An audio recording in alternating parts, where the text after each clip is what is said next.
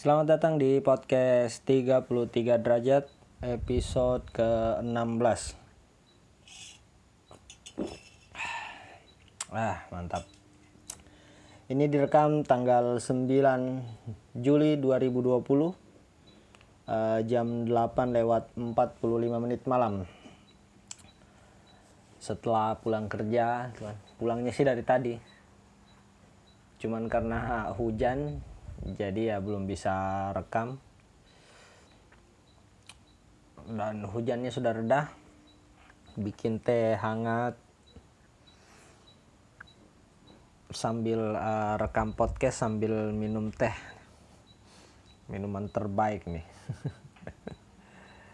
Ah, penghilang penat gitu kan. Kalau sakit kepala pusing itu banyak pikiran. Dan minum minum teh itu bisa melegakan sementara untuk saya sambil cari solusi atau sambil apa namanya uh, ah mau bilang apa tadi lupa. Minum dulu. Bagaimana kabarnya hari ini? Uh, semoga yang dengar semua masih sehat ya. Saya juga bingung ya sampai episode 15 kemarin ada ada yang dengar ternyata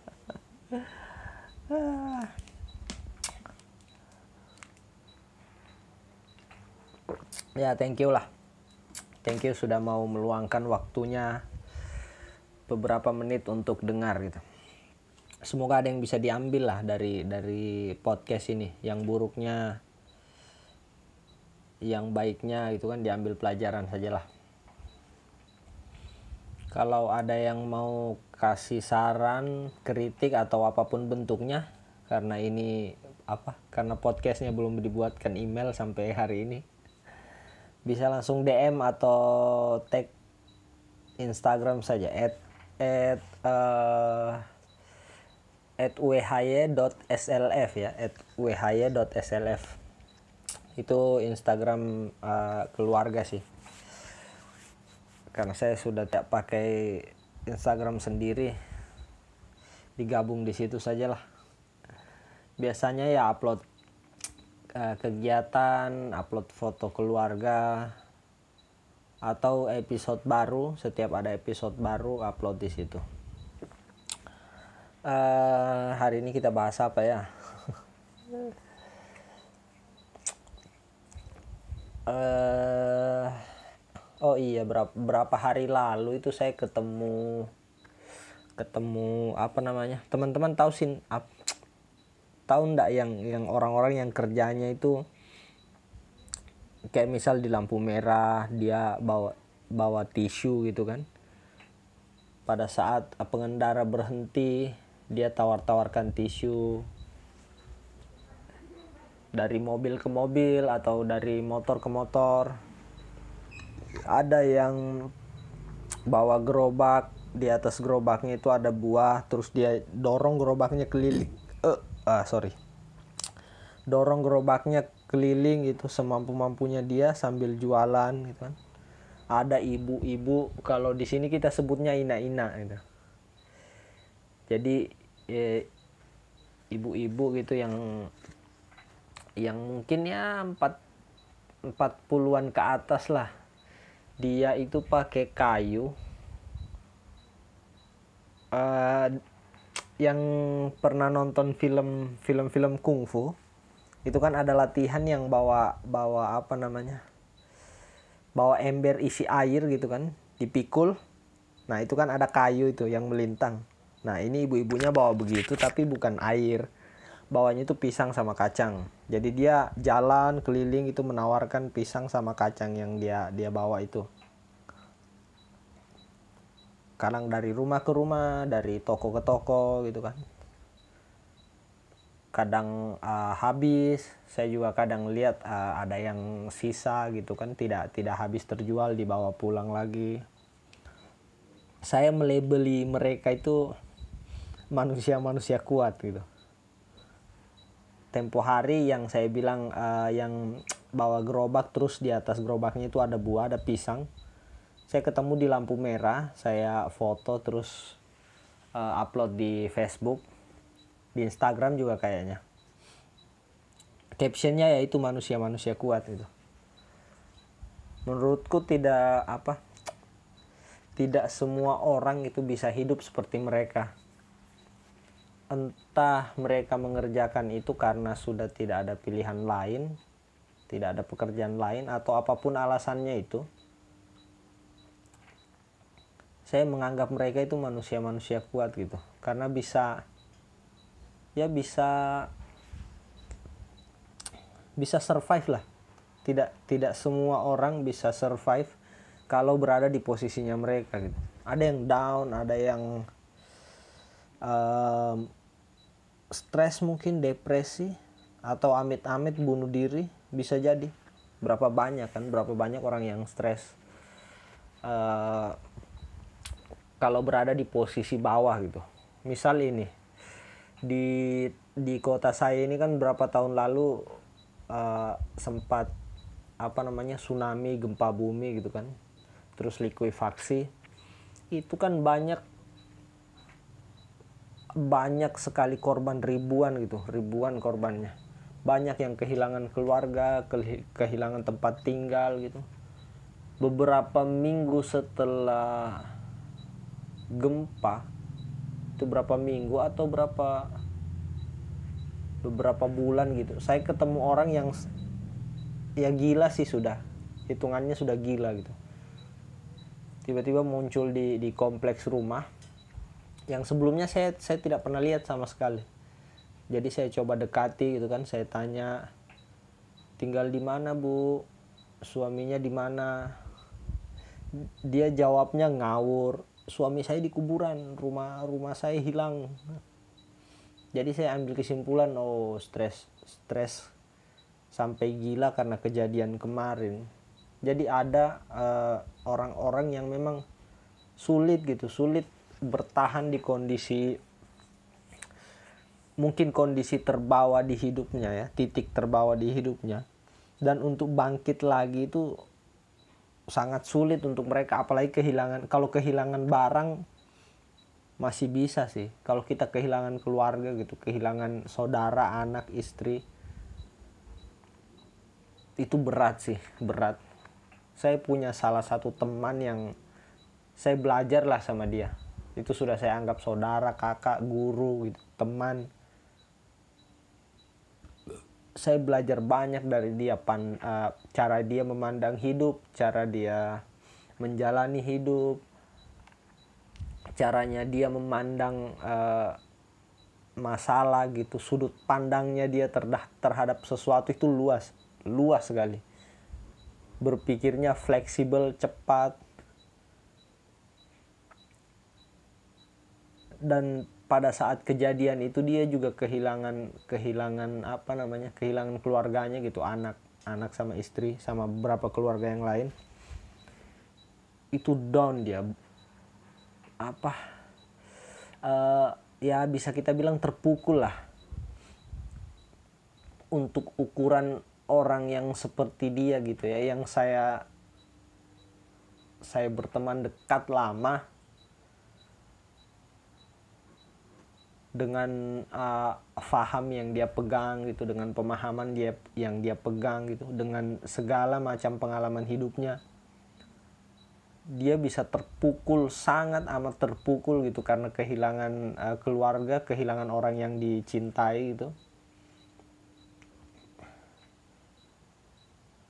Memang sih dia bisa ber, bisa berbalik sih bisa apa berbalik dari posisi down itu dan bangkit lagi jalani hidup lagi gitu. Tapi tidak semua orang bisa gitu. Tidak semua orang bisa setangguh itu. Makanya saya labeli mereka tuh eh sorry sorry sorry. Jatuh. Sorry sorry sorry. Terlalu semangat rekamannya. Uh, kita perbaiki dulu. Yo yo. Terlalu bersemangat rekamannya sampai jatuh sampai di mana tadi? Oh ya makanya saya saya labeli orang-orang yang bisa survive itu sebagai manusia-manusia kuat ya. Karena memang kuat saya sendiri meli melihat mereka itu kadang berpikir kalau saya di posisi mereka saya belum belum tentu mampu sih mungkin ya. Tapi mungkin cuman ya kembali lagi di di episode sebelumnya 14 apa 15 saya pernah bilang kita tidak bisa memandang baik buruknya sesuatu itu hanya dari hanya dari apa yang kita lihat saja gitu. Mungkin menurut menurut menurut kita kalau kita ada di posisi mereka belum tentu kita mampu ya bisa jadi bisa jadi kita mampu juga sih. Tapi ya kembali lagi tidak tidak bisa dipastikan gitu. Kita tidak bisa menjudge kalau kita tidak betul-betul tahu gitu tidak betul-betul tahu keadaannya tidak betul-betul tahu rasanya seperti mereka terus kita langsung mau menjudge saya bisa atau tidak bisa ya belum belum tentu kita tidak bisa pastikan gitu tapi dari sudut sudut pandang saya ya mereka orang-orang kuat sih. Mereka bisa tetap uh, tetap survive gitu. Apa pun alasannya ya apa pun alasannya yang saya tidak tahu. Mereka tetap bisa survive dengan dengan kondisi mereka yang seperti itu ketimbang meminta-minta gitu kan. Ketimbang meminta-minta mereka lebih memilih kerja. Meskipun ya sudah berumur mungkin umur sudah harusnya sih sudah istirahat gitu. Tapi mereka tetap memilih kerja. Ada beberapa orang yang yang seumuran mereka bahkan lebih muda dari mereka saya dapatin minta-minta. Yang masih masih kekar gitu masih kuat jalan kakinya panas terik matahari itu mereka jalan kaki. Itu berarti kan fisik masih kuat kan? Ini logika dasar saya saja. Mereka datang dari rumah ke rumah gitu. Terus mem, ya meminta meminta minta uang gitu. Uh, mereka bilangnya sih minta sedekah gitu bahasanya mereka kamu kan masih apa namanya masih masih di masih dibekali tubuh yang sehat gitu kan fisik yang kuat gitu. Kenapa tidak datang ke rumah itu minta pekerjaan gitu? Apa ada yang bisa saya kerjakan? Nanti ya saya dibayar sesuai dengan apa yang saya kerjakan gitu. Mereka lebih memilih meminta gitu. Bukan meminta kerja tapi minta uang langsung gitu tapi saya pikirnya mungkin mental juga sih ya. Mental kembali ke mental orangnya itu. Kalau memang mentalnya sudah meminta mental meminta-minta ya itu susah sih merubahnya. Harus harus dia sendiri.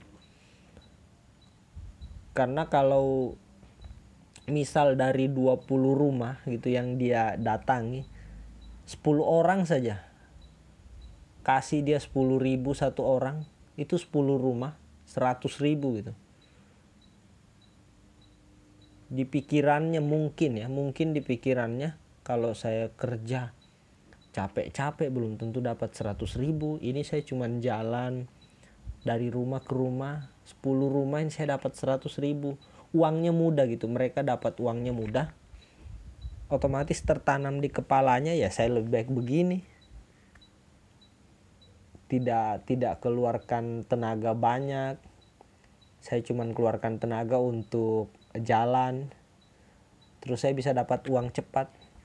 Jadinya tertanam di kepala akhirnya ya tidak mau kerja lebih memilih meminta-minta. Itu kalau 10 rumah gitu kan. Kalau dia sehari mungkin bisa 100 rumah atau 200 rumah yang dia singgahi 30 orang saja dari yang kasih dia gitu kan. 10 ribu satu orang itu 300 ribu. 10 hari bisa 3 juta gitu kalau kita hitung-hitung bulatnya ya. Sebulan bisa 9 juta iya kan? Sehari 300 ribu. 10 hari 3 juta berarti 30 hari 9 juta uangnya gampang mudah itu ya mereka lebih pilih itu.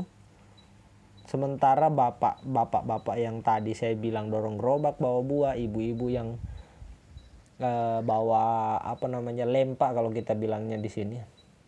Terus bawa pisang sama kacang keliling dia jual gitu kan. Belum tentu bisa dapat sebanyak itu tapi mereka tetap memilih jualan gitu ketimbang meminta-minta ya kembali lagi. Makanya saya saya labeli mereka itu manusia-manusia kuat gitu. Kuat menurutku sih kuat. Tangguh mereka itu. Terus ya saya tidak pernah melihat uh, mereka ini apa dengan sengaja memperlihatkan muka memelas gitu. Muka muka muka kasihan gitu supaya dibeli dagangannya gitu. Entah kalau di di saat saya tidak lihat dia ya tapi sejauh saya ketemu mereka gitu. Saya beberapa kali juga beli gitu. Uh, tidak memperlihatkan raut wajah memelas gitu kasihan gitu supaya barangnya dibeli tidak. Mereka biasa saja. Saya tanya harga dia jawab uh, saya beli bayar gitu terus balik itu tidak ada ekspresi yang menunjukkan mereka itu meminta dikasihani gitu. Mereka cuma minta barangnya dibeli dibayar ya sudah. Kalau kamu mau kasih lebih ya silahkan. Mereka tidak menolak. Tapi dari apa yang saya lihat gitu ya saya bilang tadi tidak tidak menunjukkan raut-raut wajah memelas minta dikasihani itu tidak. Mereka biasa saja. Nah secara tidak langsung saya belajar dari mereka gitu. Kita bisa belajar dari mereka mereka mengajari kita secara tidak langsung gitu. Memberi apa? Memberi semangat gitu kan. Kadang ya kadang saya kalau jenuh kerja gitu apalagi bertahun-tahun mengerjakan sesuatu yang sama setiap harinya pasti jenuh lah pasti ada perasaan aduh capek kerjanya begini begini terus. Nah saya jalan jalan ke toko-toko kecil kadang keliling di pasar tuh keliling saja tidak belanja. Keliling saja jalan di pasar. Saya pandangi gitu karyawan-karyawan yang di pasar ini mereka rutinitasnya sama setiap hari gitu. Mungkin sudah berbulan-bulan atau bertahun-tahun. Tapi mereka tetap kerja di situ entah tidak ada pilihan lain atau apa pun alasannya tapi mereka tetap kerja. Saya kok yang kerja sudah enak itu di ruangan ber AC tidak angkat-angkat berat gitu. Kok mengeluh ya kok kok tidak bersyukur ya nah dari mereka itu kita, saya saya belajar secara tidak langsung ya belajar. Oh iya ya harus harus kerjaan yang yang sekarang harus disyukuri karena hasilnya lebih banyak dari mereka gitu. Secara ekonomi ya. Gaji kita lebih banyak dari mereka. Kita ada bonus mereka tidak ada gitu. Itu bikin kita merefresh semangat kita untuk kerja lagi gitu karena ada ada ada pendapat juga tidak apa-apa berhutang saja supaya kau semangat kerja. Iya itu silahkan sih ya silahkan. Cuman untuk untuk saya pribadi gitu saya mau cari uh, penyemangat yang lain selain hutang itu sebisa mungkin gitu. Cicilan motor ya alhamdulillah sudah lunas.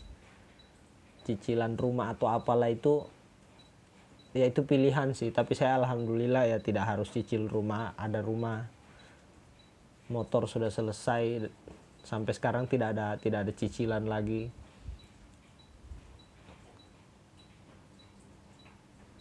Saya cuman tidak mau menjadikan uh, cicilan itu sebagai penyemangat saya kerja ya. Amit-amit lah kalau suatu hari memang harus gitu tapi semoga lah semoga tidak ada keadaan yang mengharuskan saya apa mengharuskan saya mengambil cicilan apa pun bentuknya. Semoga tidak adalah. Saya lebih memilih cari uh, penyemangat yang lain ya. Kayak tadi tuh keliling ke pasar lihat lihat pekerjaan orang lain gitu.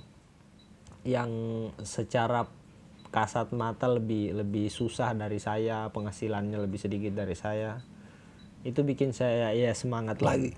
Uh, ah sorry semangat lagi gitu.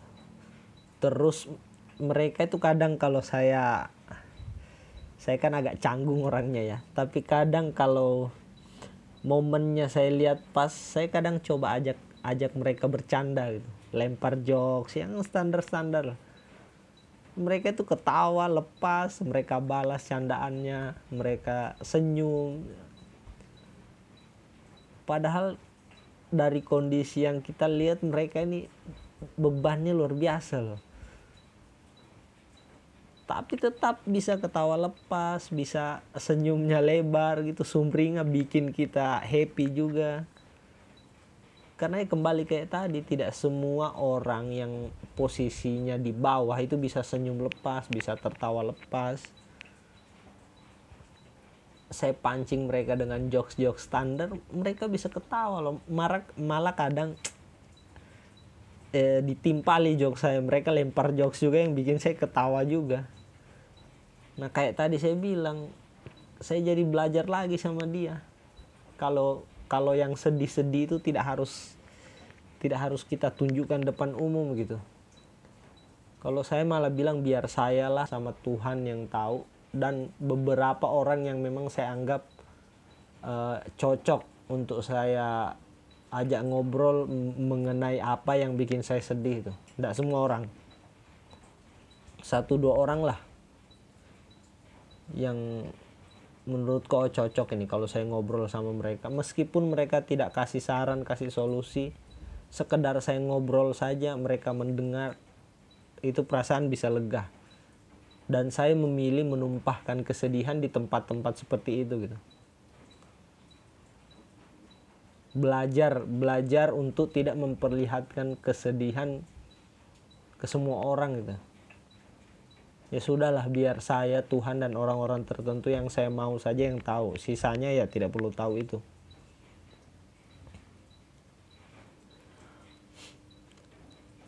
Terus eh, ya salut sih sama mereka itu gitu. setiap ketemu orang seperti itu itu saya selalu bilang wow gitu. Wow wow. Saya selalu kagum gitu. Kagum sama mereka. Terus apa? Salah satu bagian yang paling menyenangkan ya, yang paling menyenangkan yang paling saya syukuri dari pekerjaan saya yang baru ini ya karena tadi itu saya bisa ketemu orang-orang seperti itu. Karena saya kerjanya di lapangan kan otomatis keliling. Saya bisa ketemu banyak hal yang yang di pekerjaan sebelumnya saya tidak bisa temui. Saya bisa ketemu banyak orang yang di pekerjaan sebelumnya saya tidak bisa temui. Dan saya bisa belajar lebih banyak hal gitu di pekerjaan baru ini. Bisa banyak ketemu keajaiban Tuhan gitu kemahaannya kemahaannya Tuhan tuh kelihatan betul. Kadang sudah mentok gitu.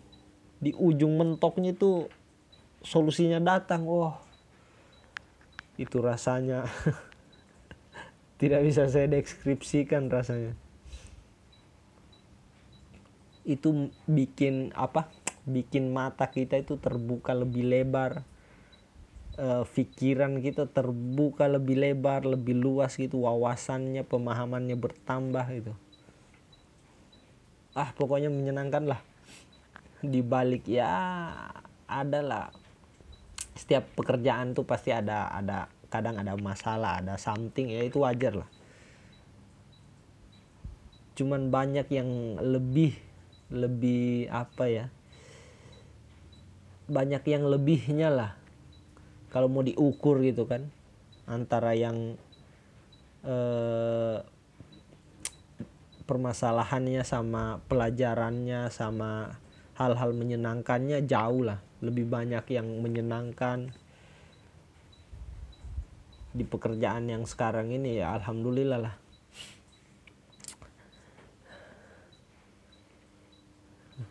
Terus apa lagi ya? ya semoga semoga kita kita semua atau lah saya semoga saya lah ya bisa bisa kuat lah bisa survive lah apa pun kondisinya gitu. Karena tantangan dari hari ke hari itu beda-beda gitu. Bisa jadi hari ini kita masih bisa berdiri gitu kan. Ya besok belum tentu. Ini ini saran dari teman yang tadi saya bilang itu. Tempat saya ngobrol gitu tempat saya belajar banyak ya dia dia peringatkan begitu. Harus upgrade terus. Diri tuh harus upgrade terus. Karena kenapa hari ini kamu mampu besok belum tentu. Hari ini kamu bisa survive besok belum tentu. Karena masalah hari ini sama besok itu tantangannya hari ini sama besok kita tidak tahu